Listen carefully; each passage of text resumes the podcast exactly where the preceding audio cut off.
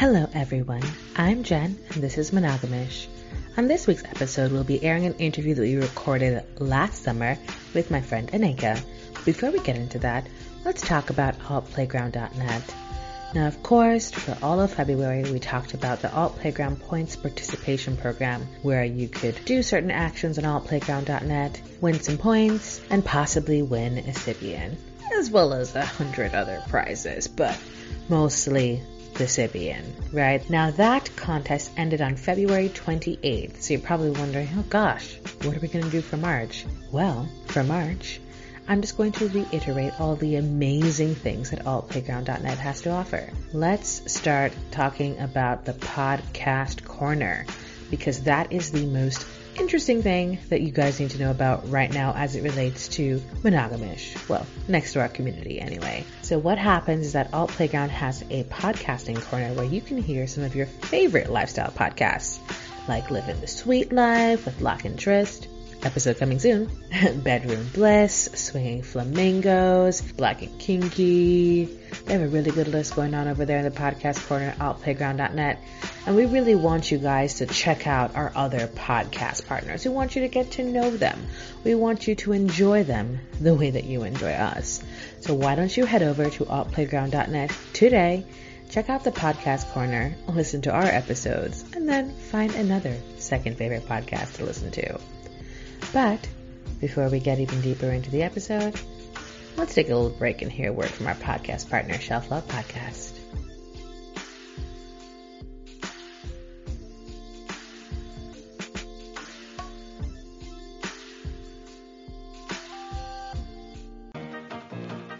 Did you know that 82 million households tuned into at least one episode of Bridgerton on Netflix the first month it was available?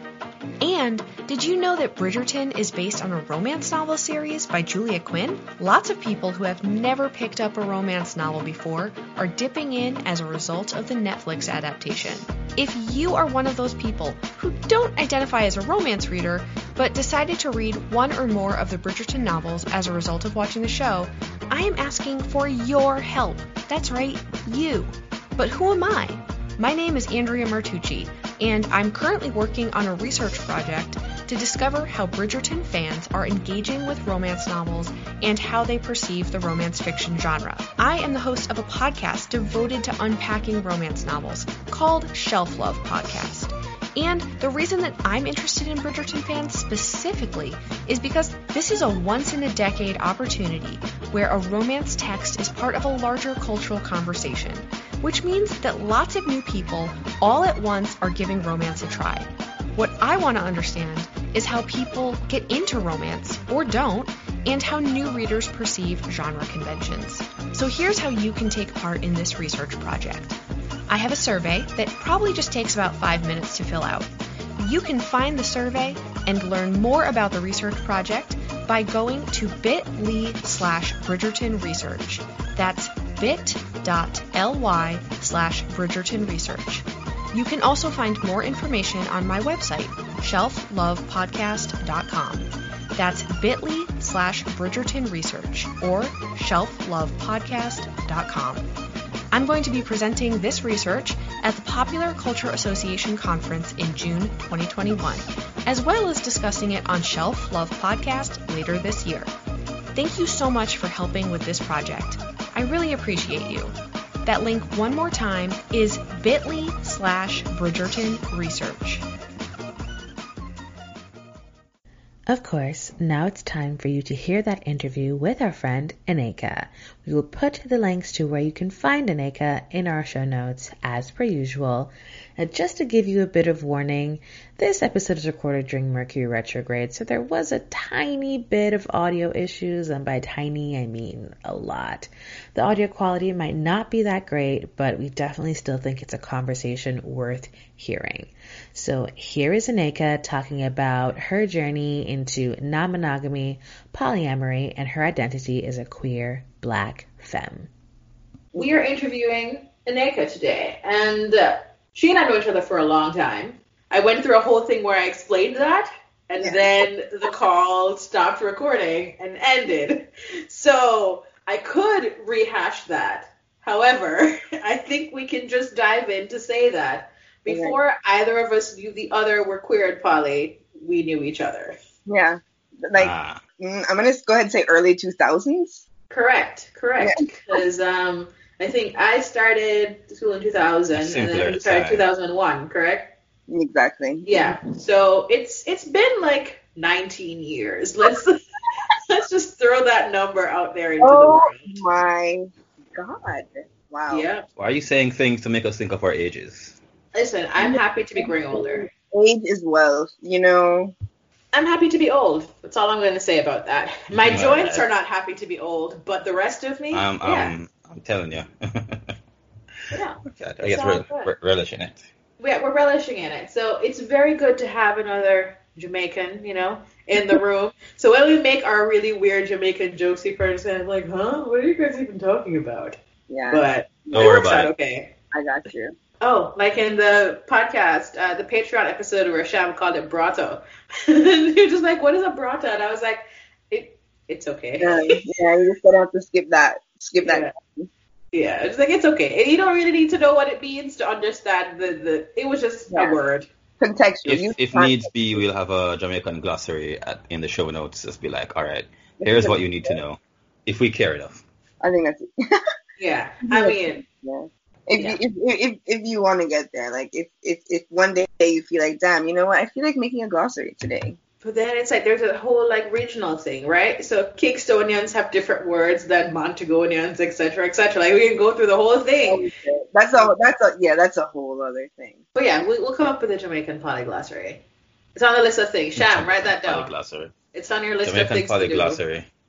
Wow, I, you keep giving more work. Oh god. I like it. I, I'll take note. I'll take yeah. note. Perfect. Neka, mm-hmm. welcome to Monogamish. Thank you for sitting at the table with us, you know, or a desk or a bed or wherever we're really at today. Um, a seat at the blank. A seat at the blank. Oh, yeah, I like Solange. I like Solange. We can talk about that. Mm-hmm. Thanks for having me. It's good to be here. Yes. so, I mean, like I said, I've kind of given you a tiny hint who Anika is, but uh, in your own words, tell us about you. I, up until COVID, I was living in LA. I am a creative writer. I'm a poet. I'm a legal analyst. I have a zine and a creative hub for QTPOC. That's QTI people, uh, queer people of color, called Eek a Vagina. Um, and I'm actually working on releasing that soon. What else? I'm a Sag. I'm a Sagittarius. Uh, I'm currently in Jamaica. I'm in Kingston, Jamaica right now. I'm a community organizer right now. I've been teaching creative writing workshops, which is which has been really cool. Most recently, I had this workshop called Queer Cannabis Imaginings, which and it was like a bunch of queer people talking about their relationship to weed and like exploring that through writing, which is really cool. And um, yeah, uh, that's you know, I'm just you know queer, dark skinned femme, just trying to live. Yep. Just I mean, trying to live. That's trying to. I mean, so like you're a writer, you're a community organizer, you're a legal analyst. That You you got a lot going on. And then on top of that, you decided to be like queer and poly, girl. Yeah. Just giving well, yourself more work. That, huh? mm-hmm. Mm-hmm. Yeah, no, I mean it's it's great. I mean, so what would you say a lot of your creative writing is about? Is it about your queer poly femme experience? Or would you say it's just like you know some people write about rocks? I don't know. I don't know anything about creative writing. I uh, some people write about rocks. Right now, I've I've mostly just been I've been writing poetry that's mostly just about my experience as a black dark skinned queer femme. You know, just and like love and just all the experiences like I, I have been i like to explore like just my day to day like my moisturize my moisturizing routine and that kind of stuff like just like to explore my humanity because i think like that's what's missing you know? There aren't a lot of testimonials from like queer black femmes to be like this is how i'm living you know what i'm saying? Like this is how i i, I experience the world. And so that's kind of where most of my writing comes from right now is just my testimony and just how I experienced the crazy ass shit in life. Oh, I feel that. Never, never more relevant than 2020. I mean, Crazy 2020 is the year. This Of it, the crazy like ass shit. just when you think it can get weirder, there's like a Saharan dust cloud that is like covering Jamaica. Like I Oh yeah, there's just always something else. It just Yeah. keeps keeps on building. Fun fact, only we also, halfway through it. yeah, we're halfway through 2020. Actually, we feel the Saharan dust here in Florida also. oh It's uh, so yesterday. I mean, it doesn't. The air quality is not the thing, but the same like temperature situation that happened. So yesterday it was what 94 and felt like 102. oh my goodness. Oh, So- That was great. it's so hot. Like global warming is real. You know, like so. Let's just you know acknowledge I, that. I, I listen. I say this all the time. Like it is unreasonably warm in the world. It's why I stay inside my house. People are like, "Oh, but you know, you have to go outside and get fresh air because you're trapped inside with COVID." And I'm like, "Do I though? yeah, Do I really? Because outside is hot. Like, let's think about that for a second. really fucking hot. But no, it's all good. It's all good. I like I like your writing experience. Oh, I missed something there. Did you? Did I hear something called eek a vagina? Yeah, um, that's As like, in eek, the sound you make when you see a mouse. exactly, exactly. Okay, I wasn't sure.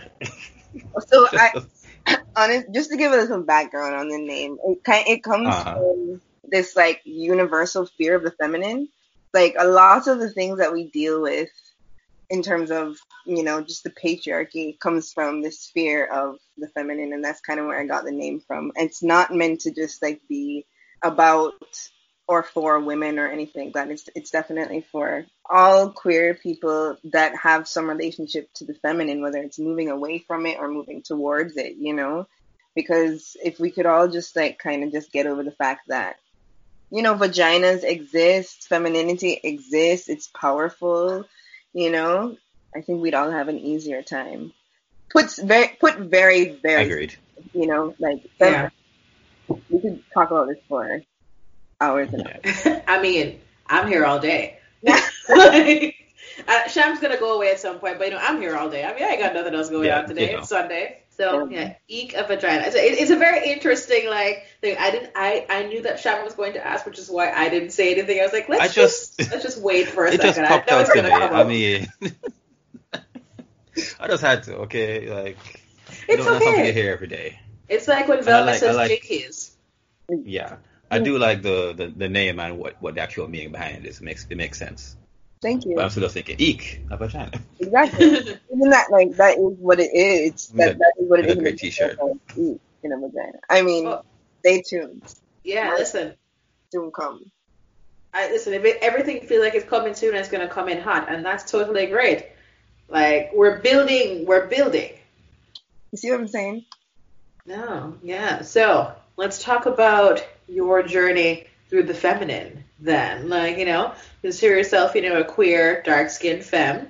Uh, when did you first discover your queerness? Let's start there and then move into like I discovered my queerness, like, just in through my attraction to people who aren't men, you know? Like, and it kind of happened, it, I don't know, because you know, when you finally make that realization, like, oh, I'm fucking queer, like, then you look back at your life and you're like, damn, I've been queer this whole time. You know what I'm saying? So it's like, for me, the way I transitioned into my queerness, I was always kind of aware of the fact that there were other sexualities and stuff, even though, like, being in Jamaica, it's very suppressed. Like, you know, it's a very it's rough. So when I had this attraction to someone who wasn't a man, it didn't catch me completely off guard. You know what I mean? It's just like, oh, yeah, this this makes sense. And also, I didn't like, I didn't really think about that. Kind of just was like, I just acted on it. You know what I mean?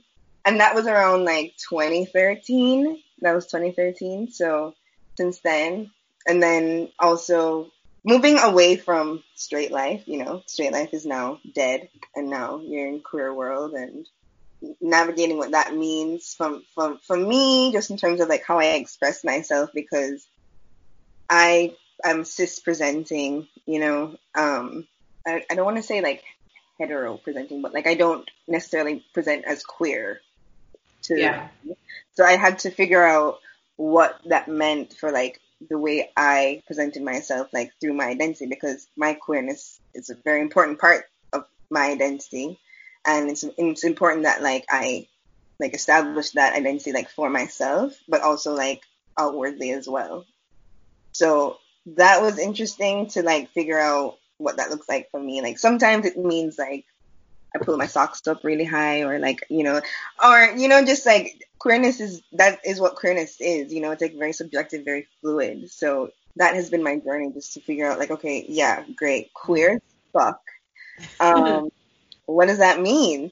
And, um, at first, actually, I thought for a while, I mean, I went through my, this is gonna sound, it's gonna sound away, but whatever the fuck. I went through like an anti-man phase. Like I just like, burn out man, you know? Um, and it's like, can you blame me? Can you blame anyone? I mean, you know, it no, happens. I can't like- can't blame you. No way to blame you. triggers for a lot of people, like you know.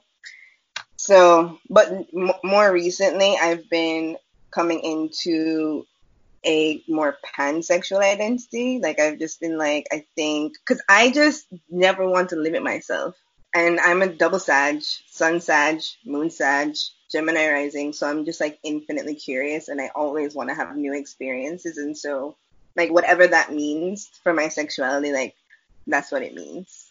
Yeah, no, I feel that. I mean, I am not a double Sag. I am a Scorpio sun, but I am a Sag moon rising and Venus. So, so the pansexual Sag gang is here. I'm You gonna. know what I'm talking about? You know what I'm Yeah, exactly. No, always, always curious for sure, 100%.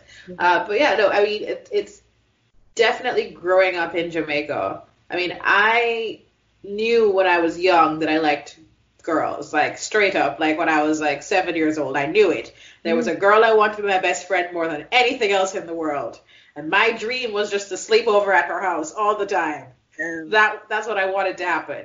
And like we would sleep in the same bed and it would be great and her parents would feed us food. And that was like my childhood dream of what my, you know, our love looks like. Cause that makes sense mhm. for a seven year old. However, I mean, how I, it's just so interesting to see the ways that like queerness manifests like from such a young age. Because like looking back, like when I was young, like in my early twenties and like in high school, like I would like get drunk and like try and kiss my friends. You know what I'm saying? And like that's fucking queer. yeah, I mean, let's let's be honest here. We we went to an all girls high school, so there was a there was a lot There of queerness in our life. you know what I'm saying? Like that's so true. How how dare we all think that like ain't nothing queer was going on? Like Listen, I remember when we were not allowed to stay in classrooms after school because somebody got caught mm, enjoy exploring their queerness Yeah. on campus. And yeah it's it's it's interesting i think uh, when we think about what our childhood was like recognizing our queerness and how it presented and then as an adult being like wow we really were up some wild shit. Mhm, mhm, mhm, mhm. but uh, i think yeah kids are in so Sham, no no queer um you know classroom hookups for you? No? Uh, unfortunately, no. I have no, I have nothing to contribute to the queer argument. Only that, hey, I, I am, uh, I'm in support. Go, you guys. I'll just be over here in Yeah. the lonely, dusty, straight corner. I'm You know, it is just yeah. Oops, I mean, I mean, no this thing. I'm not, you know, I'm just, I'm just biased because I'm queer and I just think queer life is amazing and everyone should be queer. That's but if fine. you want to do I'm sorry. Um, but great, you know. Live, live your best life. Yeah I live gonna- my Live your mediocre best- life over here. exactly. Yeah, you live your dusty life. We're gonna live our best life. It's totally fine. Uh, so, did you find that moving to LA definitely opened you up a lot more? Oh to- yeah, one hundred percent. Yeah, I learned. I I've definitely learned a lot living in LA for sure.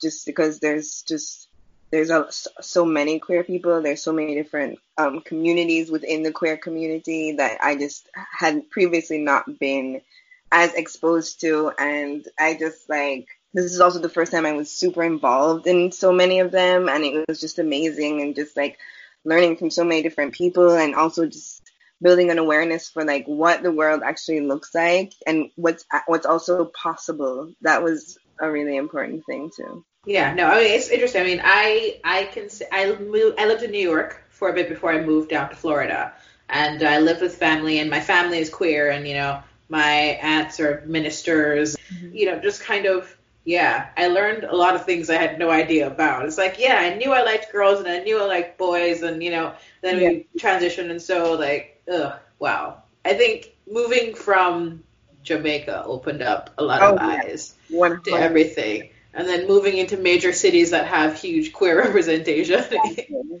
exactly. Yeah. Really um, it's great. It's great.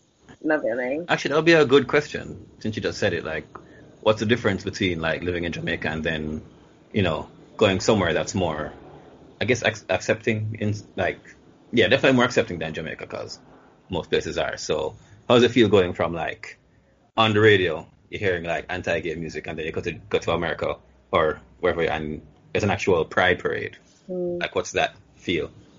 And Jenny can answer too, since you know you're also a mover.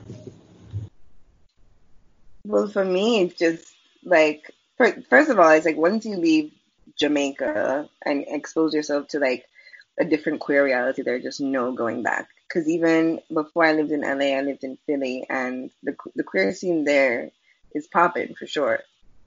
Um, but LA is just bigger, you know? Um, but it just is like,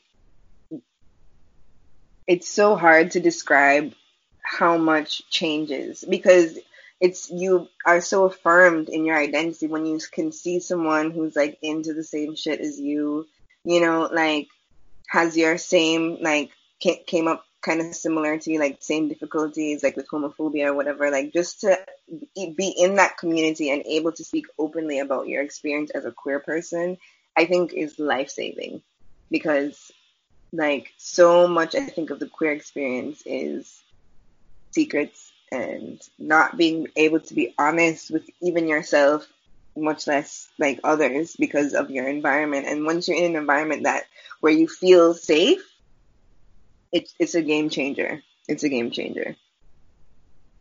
Yeah, yeah. I mean, for me, how how do I put this?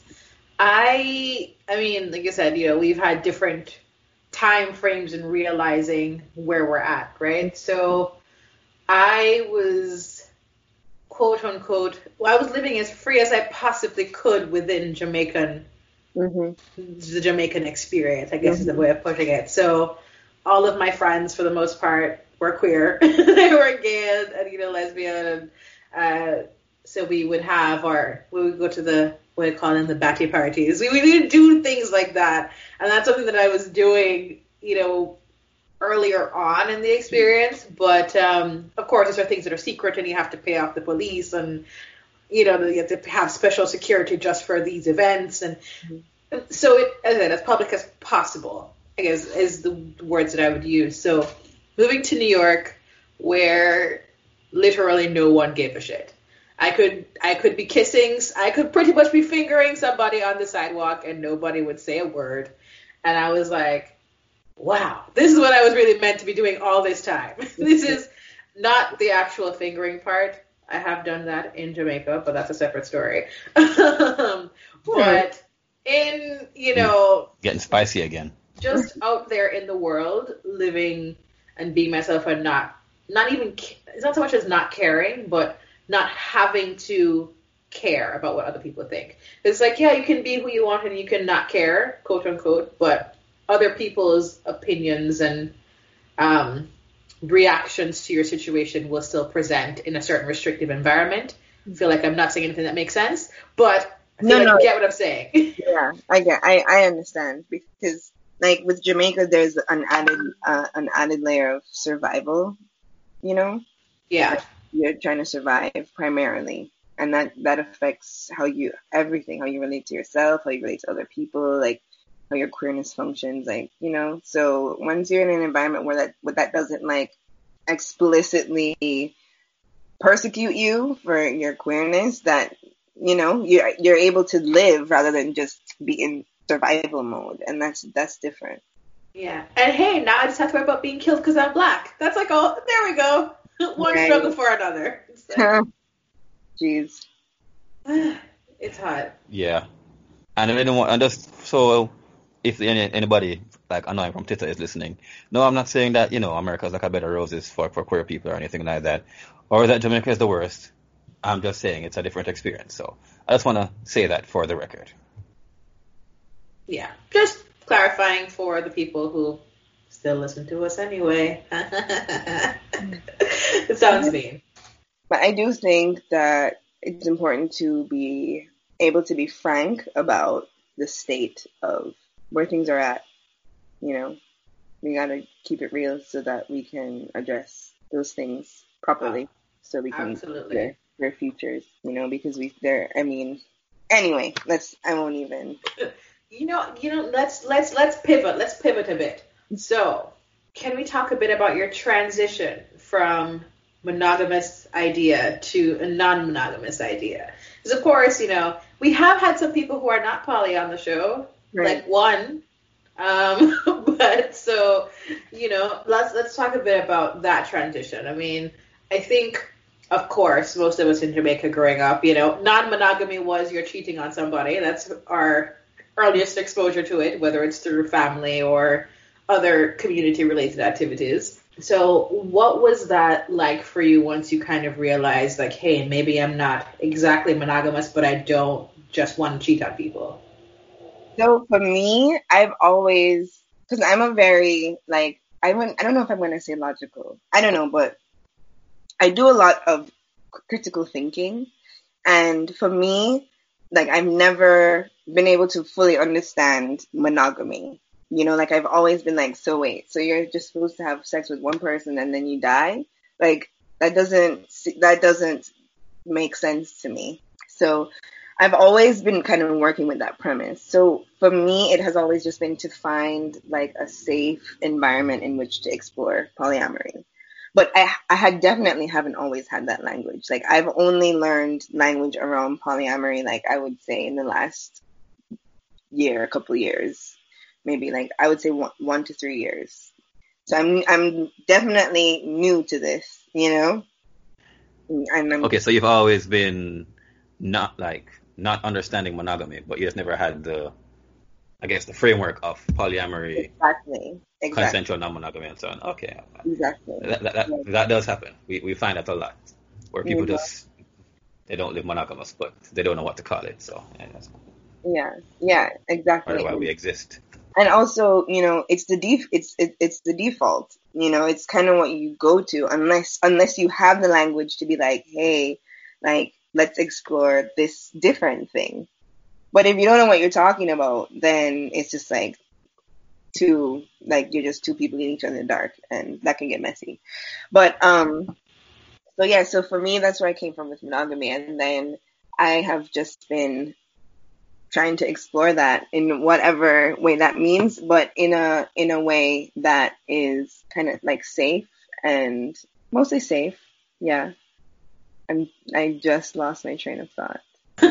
That's okay. So what you're saying is that you are not going on Craigslist looking for non-monogamous people because Craigslist Right. is not a safe place.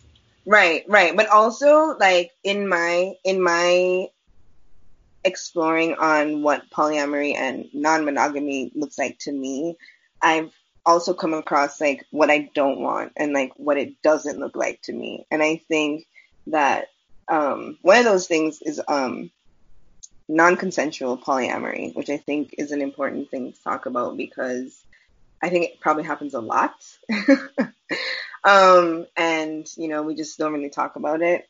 Um, and also it just kind of showed me how like beautiful polyamory is when done right and in ways that are honoring the people involved because um, I've just I, I've discovered that for me polyamory looks like just being in relation to people openly and honestly you know and just having those uncomfortable communications and also recognizing those uncomfortable feelings it just to me it's ju- it's just such, such an honest experience and it's something that I've always aspired to because you know I don't I think a lot of monogamy is based in capitalism.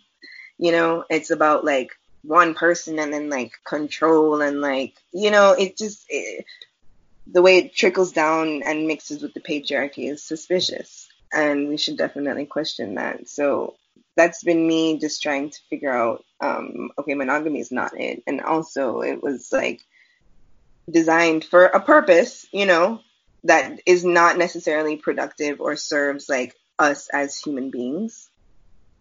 And you Yeah. know and i think that polyamory helps us get as close to this idea of like living as harmoniously and honestly as possible. You know like i think that communi- com- communities can thrive if they like kind of adopt some of the stuff that goes into polyamory. I mean, a lot of the openness and the dialogue and the and sitting with the uncomfortable feelings is some stuff that we should all be doing in all of our relationships. You know, it's like polyamory isn't just like this like freaky freaky thing. You know what I'm saying? It's like Yeah.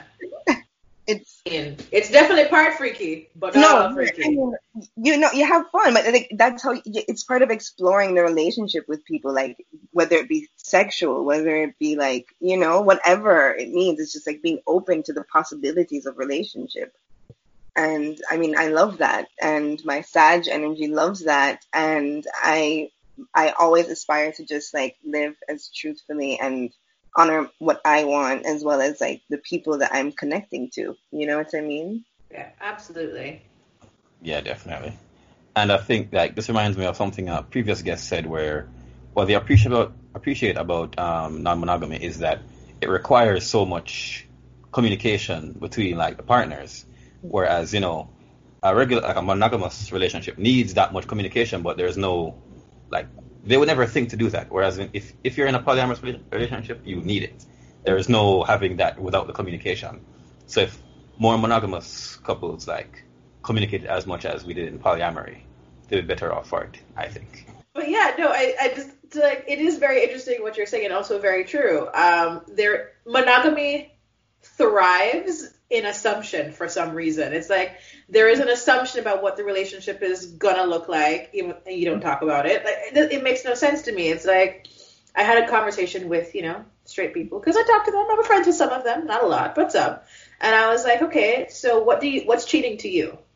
And you know, the wife was like, "Oh yeah, cheating is like you know once you physically touch someone, that's cheating, and you know so kissing is cheating." And I was like, "I mean, okay, I mean that's that's some, if that's what you want, that's what you want, right? I'm not gonna get around that."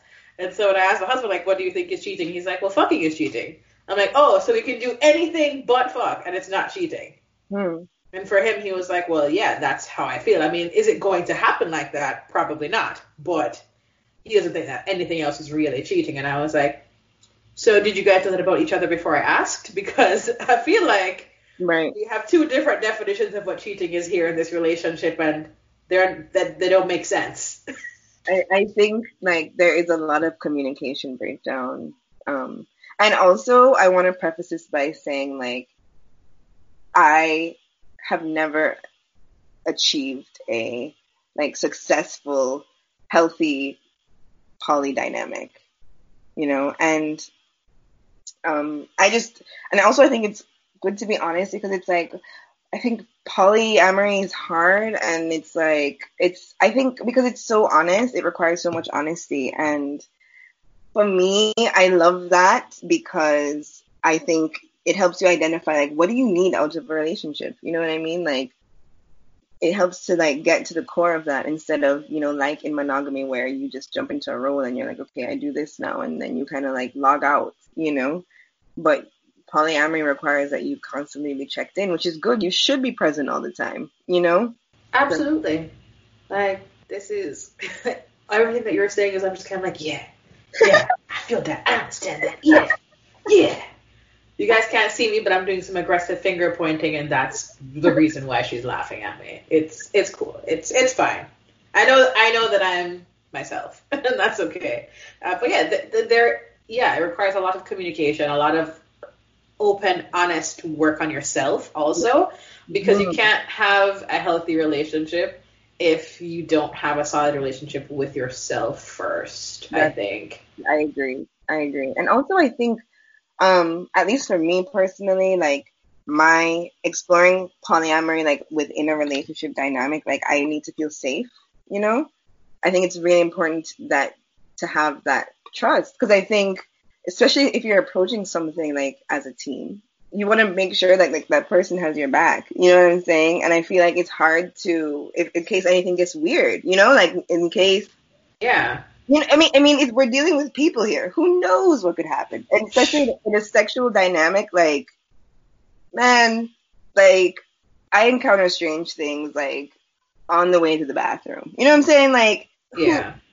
so I think um, it has shown me when I what I personally need, like in uh, to have a, a, a healthy polydynamic. I think within in within my relationship to others is just to feel secure in my relationships with the other people, you know. And I think Mhm. I, I think trust is important too. Um, Yeah. But then also, so I I always think about like Actually, I won't. That's just like a random brainstorm. I won't go down that road. I mean, but now I kind of want to know what the road is. Like, now I feel like we kind of need to take it there. Like, let's take a mosey on down the road. Let's take a stroll. Let's. Okay, so I was just thinking like because I am I'm single now. I'm I'm married but I'm separated. So but and I identify as a poly slash non monogamous person. Right? I think, but like, can I be sure if I'm not like actively in relationship with others? You know what I'm Yeah, saying? yeah that that's definitely an interesting thought. I've had a similar thought because I'm I'm single on many fronts right now. Well, not technically single. I am dating people. Yes, to the people that I date who listen to this podcast, I am not hiding you. I I do date. It is happening. I don't want to get a phone call later and they're gonna be like, "Excuse me, I listened to this interview and you said." Mhm. It I is my it is my nature to be shady as a Scorpio. However, I'm going to be honest about this. So yes, uh, but yeah, it's like now that I'm not presently engaged in a serious relationship on any front. Yeah. So does that mean that I am not poly right now? Is it something I can turn on and off? But I think of it the same way that I think about my queerness. It's like this is just a part of me, and uh, if I'm dating a woman, it doesn't mean that I'm a lesbian, or that you know, and if I'm dating a man, it doesn't mean that I'm straight. So I I try to frame it that way in my head. Mhm. So it's kind of like just because I'm not actively doing it right now doesn't mean that's not who I am. And then also I have the right to change my mind because you know Damn right. You are Like- damn right. I can just I mean sexuality is a spectrum, and I feel like relationship types are also because Yeah. Yeah, hell yeah. I mean, it's all a spectrum, you know? And also, like, for me, I think, like, as I was trying, I mean, what shall I say? I should say that I think trying to explore uh, or being t- like two poly people in a in a committed relationship, I I have some really good examples of what that looks like, and I can see that it takes a lot of trust. I mean, you know, because I think we we try to not be petty. Like we try to move away from those things like jealousy and stuff. But like people get jealous, and you and you have to be able to say like I'm feeling jealous, or like I need attention, or you know like whatever the tiny thing is that you're feeling. Like you have to be able to like identify that and verbalize it. Otherwise, you know, like because you're responsible for your feelings and you're responsible for communicating them. And I think if you don't have that communication, if you if if for some reason like that communication is hindered, like if you don't feel safe or like or or you feel like that person just is not accommodating you on that level, like it's gonna be I think it's gonna be very difficult to enter into or to maintain a healthy poly dynamic like in a committed relationship. oh yeah, I mean we can I can even reference a past relationship of mine where you know this is I knew that I was not monogamous, but we were in a monogamous relationship, and that's what we were doing together. And there was a I did not cheat. I've never cheated, just to say that. But the other person had cheated, and then um, was still friends with the person they cheated with. And there was this expectation that I was just supposed to be cool with them being in their lives in this way. And I was like, well, this is uncomfortable for me. And it was kind of like, well, you either get along with it or else. So there's very much a clear you're either going to be with me and deal with this person intruding in our lives and in our relationship, or you're just going to be gone. And I made the wrong choice and I stayed. Eventually I left, but you know, we're young and dumb and in love at the moment. So that happens. And I, I also I want to say two things. Number one, I want to say like we need I think we need more gentleness around the ways we navigate toxic relationship dynamics because like a great many of us do not know what um, healthy relationship dynamics looks like, and we're literally learning as we go. Um, so just like for us to be more gentle around like the ways we deal with those things, especially as like queer black femmes, come on, you know. Um, the other thing, shoot, I knew I would lose it. it happens. It happens. I mean, oh, I wanted to say, um, can we just talk about briefly like how infidelity in relationships is like a very, it's a huge breach of trust. A hundred percent. And it, it like, and it, I mean, I just think like there isn't enough said about like what it means to like be in a relationship and then that person cheats on you and like the whole the whole system of the, the foundation of the relationship is like is cracked you know what i'm saying because it's a it's a huge breach of trust, and then to yep. rebuild that is. Yeah, listen, I I stayed, but I never trusted them again, and that that was why I said it was a mistake to have stayed. Not only because the ultimatum was fucked up, but also because I knew that I did not trust them in that moment, and that I was not being genuine about my real feelings about the situation, and my limitations in knowing that I would never be able to trust them the same way again. So we actually went from monogamous to non monogamous in that time period. And I had no issues with them and anybody else that they were sleeping with in the non monogamous part of our relationship. But the friendship they had with the person, that other person, ate at me the entire time we were together because of that breach of trust. That person represented that. Breach of trust for me. So there was no way for me to really forgive that. And then also, I think, I think when you have those breaches of trust, it takes a lot of communication. Like you literally have to rebuild the trust. Like the person has to believe that you're like gonna be there. So you have to like consistently be there over a period of time in order to believe that they'll they'll be there. You know what I mean? Yeah. So it um, just yeah didn't work out, but I learned a lot about myself in that moment. and I knew what I could and could not accept. Right. No, it's true. And then also I think like as like being polyamorous and encountering infidelity, like I think it's tricky because it's like you're technically open, you know, and you and you are aware of the pot like the fact that like we're humans and we have attractions to many different people all the time. You know, and we are aware that like we ourselves we have attraction to many different people all the time but it's just something about and that's why it always comes down to communication you know it's communication is so important. And and the thing is like it's communication through those difficult moments of i feel like i'm gonna act on this. You know what i mean? Like to just be yeah. able to hold have your partner there with you and like you know just walk them through that you know? And i think that is how you build like the trust that you need in a poly dynamic i mean i just I just have wonderful friends who have shown me how they're just they are there for each other. They're there for each other through like even when it might be jealousy, you know, like sometimes you don't want to feel petty. You, you and you don't want to feel like, you know, I think there's some shame around jealousy as well, you know. Oh yeah.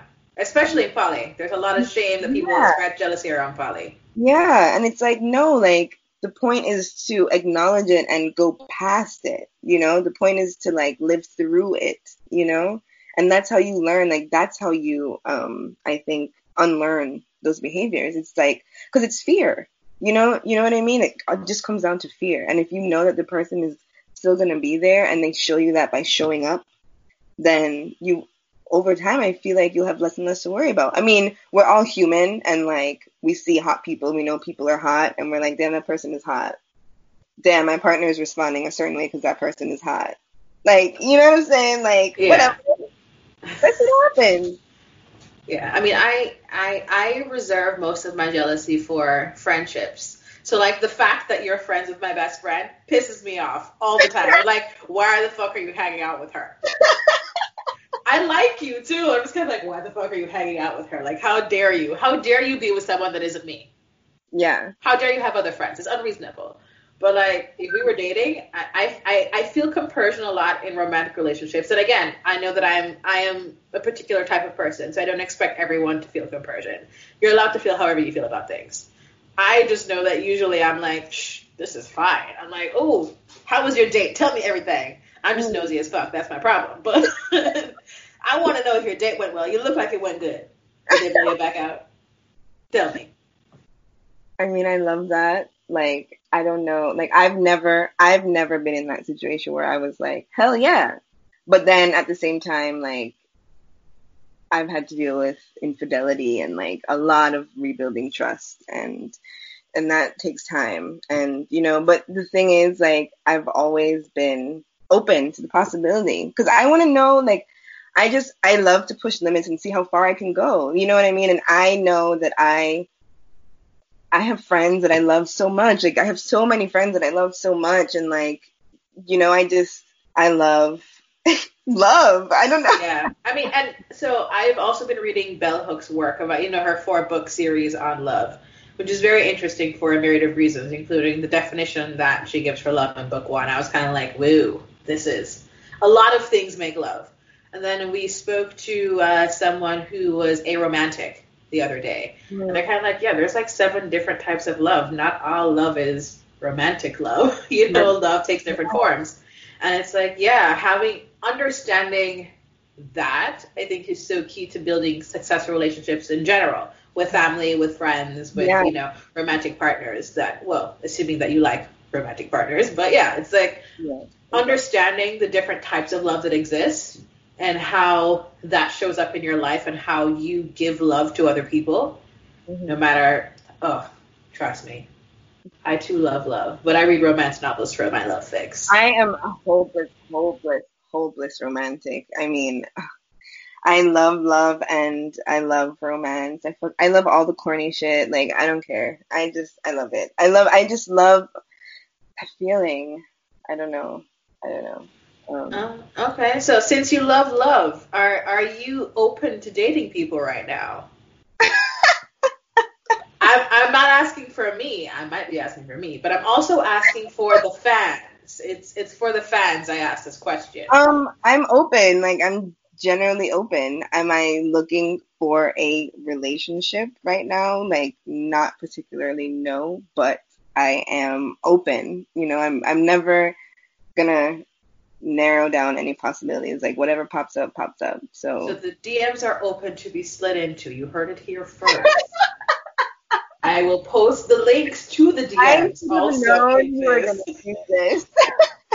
I'm just saying, people need to understand what's happening. I mean, you guys cannot see this video, but I can see this video. I also follow her on Instagram, so I'm telling you. Thank you. You want to be on this. Um, I mean, yeah, I'm open. I'm open. I'm a double Sag, you know. I'm here for the adventure, always. But yeah, you know, I'm actually gonna introduce you to some more black poly people, but that's that's gonna be off the air. That's gonna be an off the air thing. Um, let's so we're to, we talk a bit more about polyamory. Um, you know, there are all these different types people are doing right now: kitchen table poly and egalitarian. There are all these words I don't understand what they mean. I've um, never those two things that you just said. Oh, see, this is exciting, guys. There are words that I know that Anika does not know. This is a rare occurrence. Did you hear all the stuff that she does? Legal analyst, creative writer, no, I, the whole resume. And I just gave two things that she knows nothing about. So clearly, I'm tap dancing while sitting down in my mind. Cute. But yeah, so uh, I so I say that I am solo poly, right? Right now, I have no interest in living with a partner or sharing any kind of finances or anything. Like if I have metas, great, you can tell me, but I'm not. And again, that's just the term that I use as easiest to describe what I want, right? Mm-hmm. Um, I haven't talked about this much before, but there's also elements of relationship anarchy that are interesting, you know, which my understanding of that is more like relationships are tailor made a certain way, and you kind of just let shit just happens. You just flow with it, whatever the relationship takes you to, right? Mhm. Um, kitchen table poly is more like where, yeah, you and your metas can sit at the table and like have coffee together, sort of thing. So it's like a kind of group community community thing. I mean, I feel like polyamory is about community anyway. Yeah. That's just like extra community because you know there are some people who they don't even want to know they have metas. And then other people are kind of like, yeah, I can know, but like, I just need to know in case you die or something, and you're there, and they call me. That's the only. So I am more of that person. I'm kind of like, yeah, I mean, you can tell me that you're going there, and they can have my, we can have each other's number. So if anything were to happen, we could communicate. But I don't need to be getting coffee and doing my nails with them. That's not really what I'm about. Right. For me, like I I don't know. I'm not really sure, to be honest. Like I'm not once again like I'm not I'm really not sure. I'm so I'm super curious and like I think it would be like completely subjective and like whatever pops up. But I just know that I am for myself, I'm committed to a willingness to be open, you know, and just to be honest because honestly, like I just want I want to ensure that like both or all of us are just happy and like we're getting what we want and we're doing what we want. You know? Like that's what it's about for me. So it's just like whatever whatever that ends up looking like. Like who knows? I don't know. Like to be honest, the only the, so far the only way I've attempted to access polyamory is within like a relationship that was monogamous before, you know? And um like I said, like I didn't have the language, even around monogamy, you know, like just to be like, okay, this shit is, there's a lot of expectation, you know, there's taxes, there's like, you know, there's a whole patriarchal institution that is just like weighing this shit down. Um, but then also trying to move towards polyamory with like having to assess like the trust in their relationship, like the willingness to accommodate needs. Cause you know, like if some shit goes haywire, you want to make sure that the the person has got you. It's like, hey, like you know, like checks in, like make sure make sure you're doing okay. Um, so I feel like I identified those things as like needs that I needed in order to move on to the next stage of like, okay, now we're doing this shit for real. You know what I'm saying? It's not just like us in here talking about, you know, whatever, we're going out, but it just is like, I, I need to feel safe. And um, I haven't had a situation where I felt safe enough to engage in those poly dynamics within the relationship. You know what I mean? Yeah. That's say it's it's interesting. It's interesting. So let's see. What did we say Sham was? I forget. Sham, don't kill me. When you listen back to this audio and you hear me forgetting things about you, that, and I've known you for not as long as I've known Anika, but you know, whatever. Just remember that I love you. That's the most important part here, even though I forget things all the time. I just want to put that there. You know, he can leave it in for everyone to hear, or he can just, you know, take it out and keep it for himself. That's fine. there is trust and love here in this in this relationship. Um, so tell me more about your QT pop work. I mean, I know that. So the reason why I brought you here Uh-huh. into into the monogamous pod world, aside from knowing you and that you are non-monogamous and queer, um, I saw you were talking about a meetup for polyam people, for Uh-huh. Pod polyam people in LA. And I was like, well, this is interesting. I want to hear more about that. So I pretty much stalked you on social media until you agreed to come to talk to me about Um, things. Thank you for your patience. Like, I know my shit is, has been hectic, but we're here now. Um, and I'm so happy you asked me about the QT Pop Polyam meet, meetup in LA. Um, it is run by two very cute uh, black queers, Sasha and Tracy. Um, shout out Sasha and Tracy. Um, it's it's just beautiful. So pre-COVID, pre this apocalypse that we're in, um, a bunch of black, um, queer, poly people and non-monogamous people would meet up at uh, Cutie's Coffee, which is a coffee shop in LA, and um, just be in community, talk to each other about, you know, whatever, and meet each other, say hi, like flirt. I don't know, like I'm sure some shit popped off for some people. I mean, because it's it's so fucking cute. Like everyone who goes there is cute as hell, and yeah, it's just beautiful because you know it just to to go there um the times that I went and just to see how at ease people were and just like so happy to be around people like them. It was it's it's beautiful. So I'm hoping. I mean, who knows when when we will be able to all be in large groups again. But when we are, I'm sure they will have their meetup again. Um, it was once a month, and yeah, it was just a great time, great vibe. The coffee at Cuties is great. Um, Sasha and Tracy are great. Yeah, it's cool. Yeah, yeah. Listen, I just thought it was very interesting, as in like someone that I know actually is going to a meetup like this and then, I mean, and of course it was in person because I mean, we ta- I have spoken a bit before to polyamorous black girl about how inaccessible conferences are for people because mm. conferences are expensive. It's not just like a hey, I can pick up and decide to go to a conference. You know, there is you know, if you're not, if it's not in your city, there's, you know, where are you going to stay, uh, the price for the conference itself, how are you going to get there? There's a lot of things that go into it. And so a lot of poly people find their community online. And so I just thought it was very interesting that it was kind of like, whoa, this is actually like an in-person meetup. Like this is the thing. You know, is it like word of mouth or was it more like promoted through social media? I mean, how did you find out about it personally? Well, I found out because I know Sasha and Tracy, and so when they when they like went public with it, um, it was like, okay, we're there, I'm there, you know. Um, it was just it was just you know because I had met Sasha and Tracy on some other shit like at Cuties because Sasha um, is the manager for Cuties and um, yeah we were friends and then they had this thing. So then I went to this thing. And it was like yeah I'm surrounded by people surrounded by love all this great energy. Yeah yeah. I mean like w- when I when I went I wasn't like I mean I'm just it's just it's a journey, right? So when I went, I was just like I was I went more because I want to learn like what are what are you guys up to in your poly lives? Like what does poly look like for you?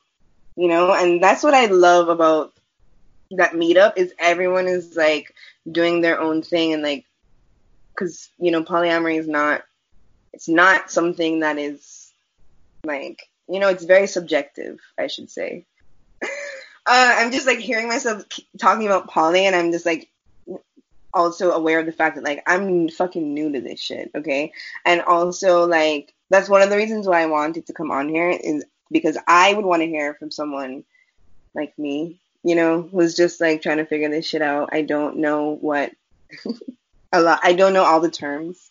And also, I feel like I mean, I subscribe to a lot of people on Instagram. You know, I follow a lot of people on Instagram, and I just feel like every other day there's a new term, and I'm just like, okay, cool, um, got it, got it, got it. and know? then there's a whole other term that pops up that sounds just like the previous term, and you're kind of like, what happened? Right.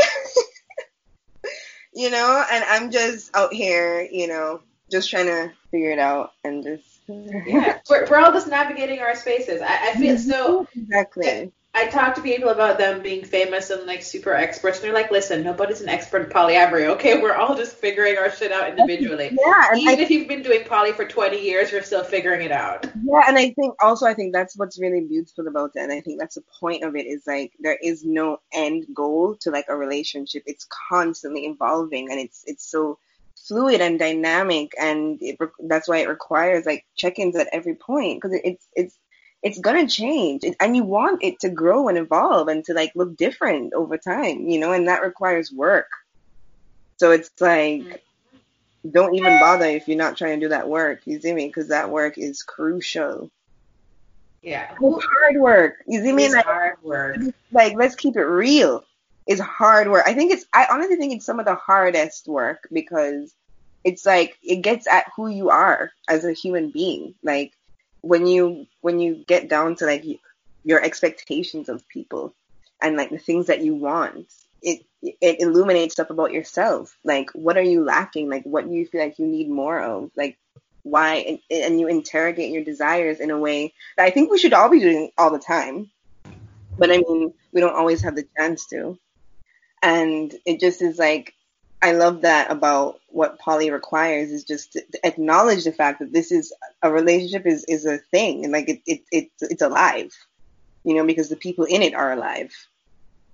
And so Yeah. there's this constant like evolution and, and just like aff- affirming and, you know, and just being aware, being aware of how we are interacting with people and the consequences of those things, you know? Oh, oh yeah. I think people forget consequences all the time. So this is also a random thing about a book I read about. So I read Esther Perel's book, um, the first one. Uh, shit, what's it called again? This is me scrolling back to look at my desk. It's called Mating in Captivity. There we go. I remember things now. Yeah. So and she talks a bit about the fact that um, part of the problem with monogamy, aside from sincere lack of communication, is the fact that we expect one person to be everything for us. Yeah. So our preacher, our parent, our sibling, our best friend, the love of our lives, everything is kind of wrapped up in one, and the expectations of that are astronomical, and no one can live up to it because it's not real. And it's especially prevalent, she says, in the modern day world. Because of course, back in the day, community was very different, and so you know, you went to church and you had your church people, and you had your neighborhood people for certain things, and people were allowed to rely on other people in different subsets of their life for certain things. Mm-hmm. And once we transitioned to this idea, especially of the modern version of marriage as we know it, this one person had to be the be all end all everything. And it mm-hmm. is part of the thing that's fracturing relationships around the world. One hundred percent, yes. One hundred percent. And it's also like when you look at your when you look at your relationships, like you may not realize it, but like we go reach out to certain people for certain things all the time. Like, you know, like people have their different strengths or weaknesses, different interests, and like you and a person have this in common, but you don't have this other thing in common. So you go to someone else. You know what I mean? And like that is how relationship functions naturally. And I think if we just like kind of step back from this hyper analysis of like what relationships should be and allow them to be what they are, then we would see that like a lot of the shit we do is poly as fuck. Yeah, we do need to stop getting hung up on what we think things are supposed to be and focus more on what they are. Uh, it's like if you love rock climbing and your partner does not like rock climbing, you just go rock climbing with your friends. That's it. You don't berate them for it. And so if you want a certain level of engagement from someone who cannot give it to you, you just and it should not matter if that person is your spouse or not. You Right. just get it from the people who can. But Right. then there's that whole slippery slope of infidelity, right? And what we believe cheating and infidelity are. And uh, Esther Perel has a second book called State of Affairs, which I haven't read yet. It's on the list. Shh, don't judge me. Um, but yeah, it's just we have to also look at that and said the unrealistic expectations that we have of people, and not just letting relationships naturally flow, and the lack of communication. I mean, this is just everything Right. just ties together. I was gonna I was gonna point that out because it's not as if because because we're so programmed by monogamy like from birth, we aren't gonna know that what what else is possible. And so that's why the communication becomes so important because we have to be able to like vocalize what our desires are, you know, because that's I think that's how they come to, you know, they take shape. And then also in order to say the things that you want, you have to be in a situation where you feel like it's okay to say the things that you want. And that also requires work and having trust to build that like level of openness where it's like even just being able to see like I'm gonna pick my nose right now. Like you need you want to be able to trust that the person is not gonna judge you for saying that you want to pick your nose. You know what I'm saying? It's like those kind of it, it's across the board. So I think like I said this before, but safety because you need safety so you can have trust, and then trust so you can communicate openly, and then communicate openly so you can be as freaky as you want to be. Freak in the morning, freak in the. Sorry, guys. That was just. That's my random musical break for the day. Thank you for tuning in to Singing with Jen. You can vote five stars. Also, um, like asterisk, being poly is not about being freaky. Just so that is clear. Yeah, just so it's clear. Yeah. Yes, our freakiness is totally independent from our polyness. Those are Exactly. two different Mhm. two different factors of who we are. Okay, so I have another question. It's random.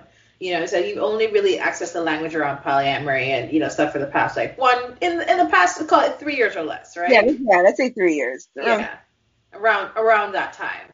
What is something that you know now about polyamory that you wish someone had told you when you were just starting to really figure it out and access the language? Like, if someone could put something like on the top of the pile that you did not know then, what is the thing that you would have wanted that to be? Jealousy is normal and it's okay, and it doesn't mean anything other than a pass. It's not anything other than a passing feeling, because I think that I think that you know, also in like poly dynamics, I feel like there's a lot of shame around jealousy. We said this, and all, and I think that it becomes an obstacle because it's like you don't want to be that person who's like I feel away, you know, because you know I'm supposed to be open, but it's like that is like it's a human feeling, you know, it's okay, and it's also not something to like drop an anchor on, you know, it's it it, it might come up, but it'll also pass you know? And I feel like for me, I had a lot of shame around jealousy because I wanted to be like, I'm fine, you know, or like, I don't know. I, and, and I think jealousy is also taught. I think this jealousy can also be taught like when you are in,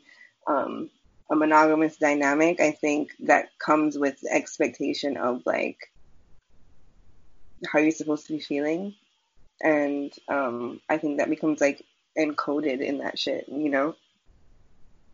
But yeah, I think I think that's that's one thing for me um, because I didn't I seeing now about like how many how how much poly people deal with jealousy. It's like oh, so I'm not like just like backward and like I can't get over my shit. Like this is a normal thing. Okay, cool, cool. I'm fine. Like you know, like so. I guess it's that. Whatever. Yeah. yeah, right there with you. You definitely feel like when you're poly, you know, people look at you and say, "Oh, so clearly you don't feel jealousy," when that is not true. It's just you know how you deal with it, how you manage it, or how you live with it. So I was just thinking about like jealousy and how I think it's like a gateway feeling to like figuring out like what else you're feeling. You know, like is it what is there a need that you feel like? Did I say this already? No. Okay. No, no, I, I thought for a second, because you know, also my brain doesn't work that well. And no, you didn't say it already. Okay, all right. Um, what was I saying? Oh yeah. Um, it's a gateway feeling.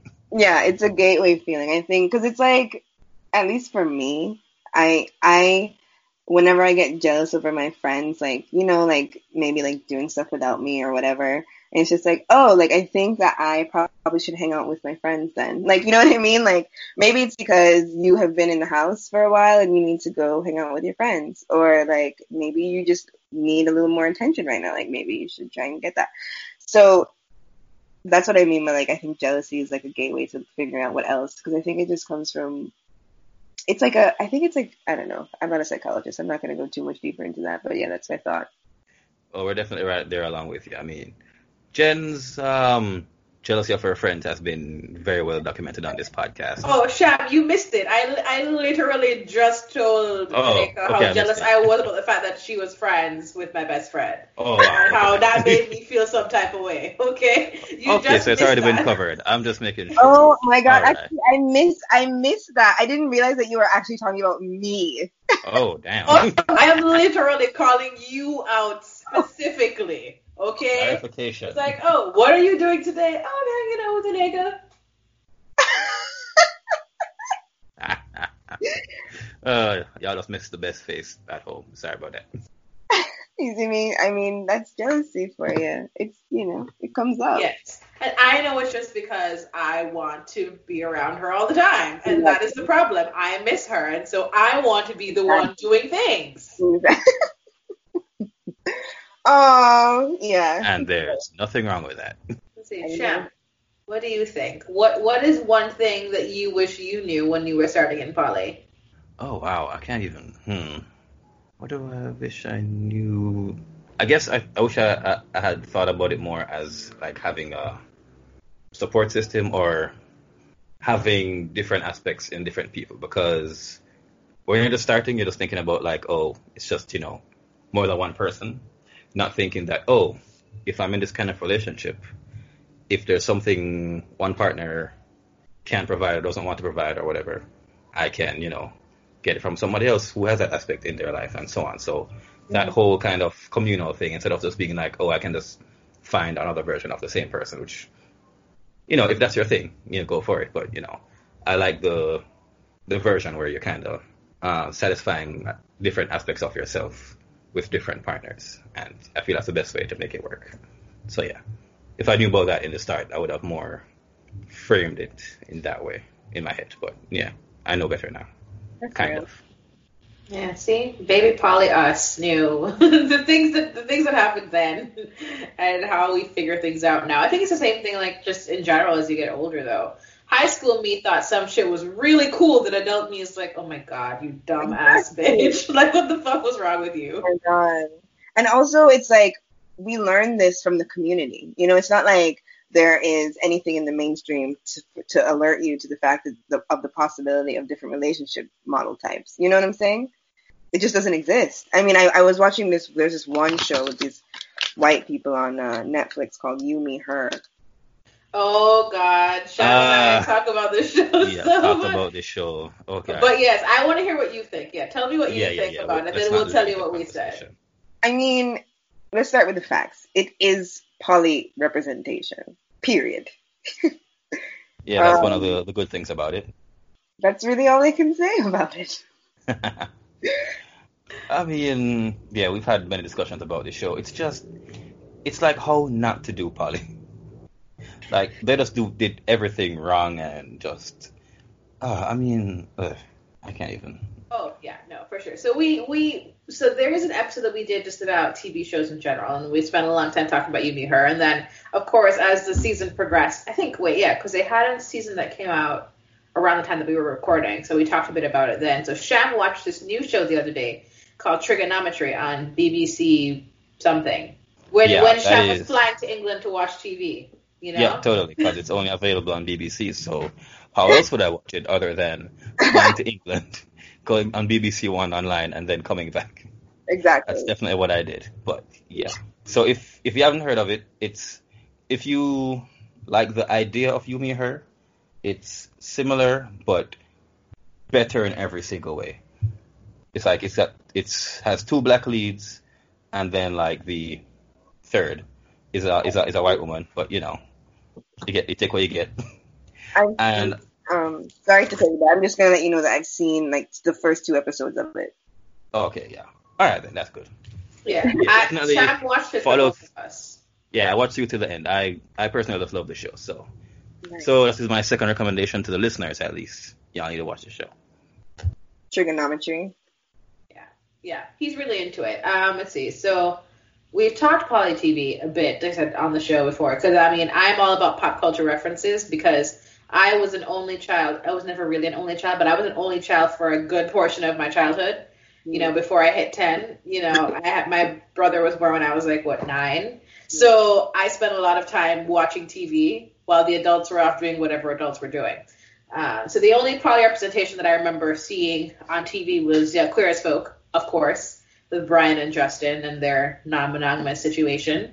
Um, and then you know, swinging. I knew about swingers. That was a thing. MTV's real, not MTV. Uh, well, yeah, MTV's um, Undressed. Undressed, yeah. Oh my Kind of god. Undressed opened up a different world the to me, and then you know HBO's Real Sex also opened up a different world to me. So it's like I, what I know about these things is a lot from television, and that was kind of how I started figuring things out, even before there were really words for it Mhm, in my real life. mhm. However, uh, let's see, my favorite poly TV show, I don't have one because it doesn't, it doesn't exist. It hasn't been made yet. it has not been made yet.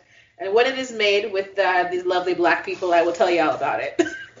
That's but it. yeah, I, you know, I said, I, and I want it to be a romance. So I can tell you lots of poly romance novels that I read and love, and I could go on and on about that.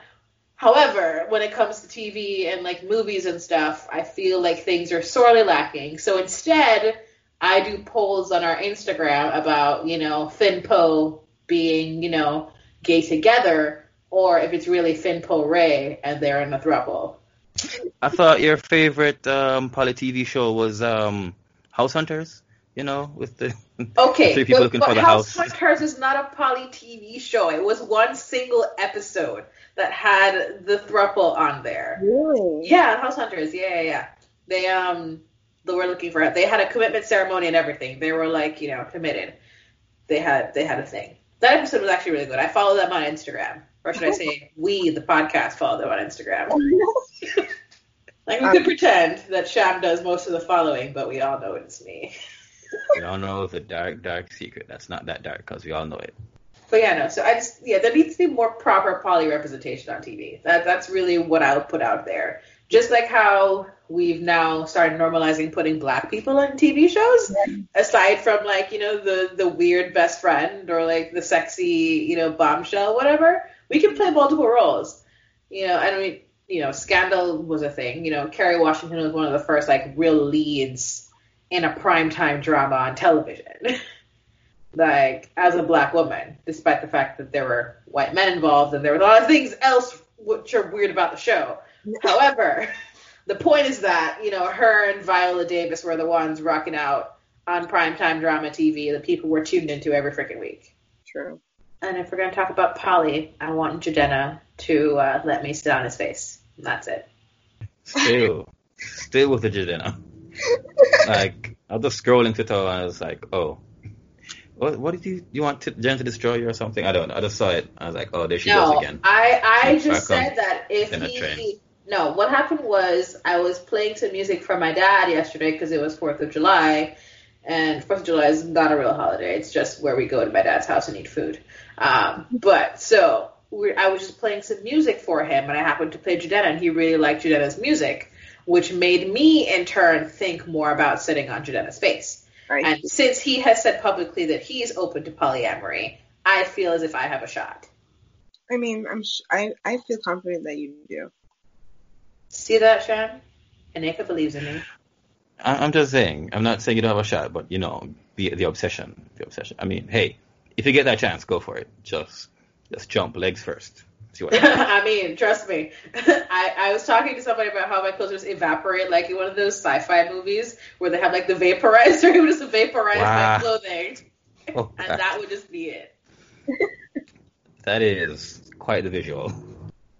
See, but you guys liked it. You guys liked it. Let's see. Is there anything else you want to ask? No, I have no more questions. I, I, Where can we find you out in the wild on the socials? Since we want people to slide into the DMs, do you want them to slide into your Twitter DM, the Instagram DM? Do you want them to be on Facebook? There's some people I know who like Facebook. It's weird. We interviewed someone who gave out their phone number. That was special. Yeah, but it's okay. We love her. We love her. She's just kind of like, oh, here's my email address. Here's my phone number. And I was like, oh wow, okay, we're just we're doing that. she was like, slide into these DMs. She was serious. Wow. Serious. Um, well, my Instagram is um, at Nneka Jax, so that's at N N E K A J A X. Um, you can find Eek a vagina at at Eek a vagina on Instagram and Twitter, and I'm also on Twitter as Dark Queer Femme. I'm open. Alrighty then. Yeah. See. I don't know how I could have foolishly thought that you weren't going to ask about those DMs.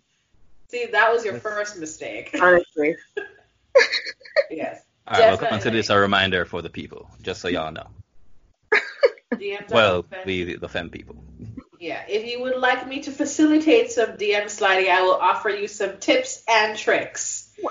wow. Tips and tricks. I have all the corny jokes that makes all the gal them quiver. Well, one thing I can say about my DMs is if you're gonna come into them, like say it with your chest, okay? Listen, if you're set, you're like, No listen, playing around. No, no, no it. games here. Like Sarani said, no games. We're just here No. for this thing. No, no games, no games. Yes, we want to thank you so much for joining us. Um, thank you so much for having me. This is the first time I've ever spoken like about like my journey and my, my relationship to polyamory. So thank you for giving me the opportunity to do that because I think it's important to acknowledge that it doesn't look the same for everyone, but that doesn't make it any less valid. So thank you for the opportunity, and it was nice talking to you both, and I was very happy to be here. Once again, we'd like to thank Nneka for being on the podcast and sharing her journey into non-monogamy and polyamory. She is taking a bit of a social media hiatus right now, but don't worry, we will still include the links to where to find her in our show notes so that you guys are able to see her whenever she pops back up into the stratosphere. So once again, thanks for that, Nneka. We also want to shout out our friends at YouTube Right. Of course, they're an amazing clothing line owned by Jamaicans, so you can wear or take a piece of Jamaica with you wherever you go. And also, if you want to be a part of the Bridgerton research project that Andrea Martucci of the Shelf Love podcast is putting on, we'll have the link for that in our show notes, or you can go to bit.ly slash Bridgerton research. So now that we've covered the episode, we've got all that out of the way, let's talk about where you can find us, right? You can find us on monogamishpod.com. That's where you'll find our detailed show notes, transcripts, links to just about anywhere to find us in general. Or if you want to be social media specific, you can hit us up at monogamishpod on Twitter and Instagram. You'll find us on Facebook, facebook.com slash monogamishpod. And we also make sure to put out our three most recent episodes on SoundCloud. It might be a bit delayed, but usually the episodes do end up there. We would also appreciate it if you guys would rate, review, and subscribe to us wherever you get your podcasts, and that option is possible. If you're not able to do that, you can always just tell a friend about Monogamish. We're always looking for more listeners to learn more about non-monogamy and polyamory and hear me and your fanboys by talking about the Justice League being gay and poly. So that's also a thing. we do have a merch shop available. You can find that through our website, monogamishpod.com. Like I said, just click the shop button or you can go directly to monogamishpod.threadless.com. I do have a new design coming out soon. I have the samples ready. It looks amazing, so we can't wait to launch that for you guys. Boom. Amazing, right?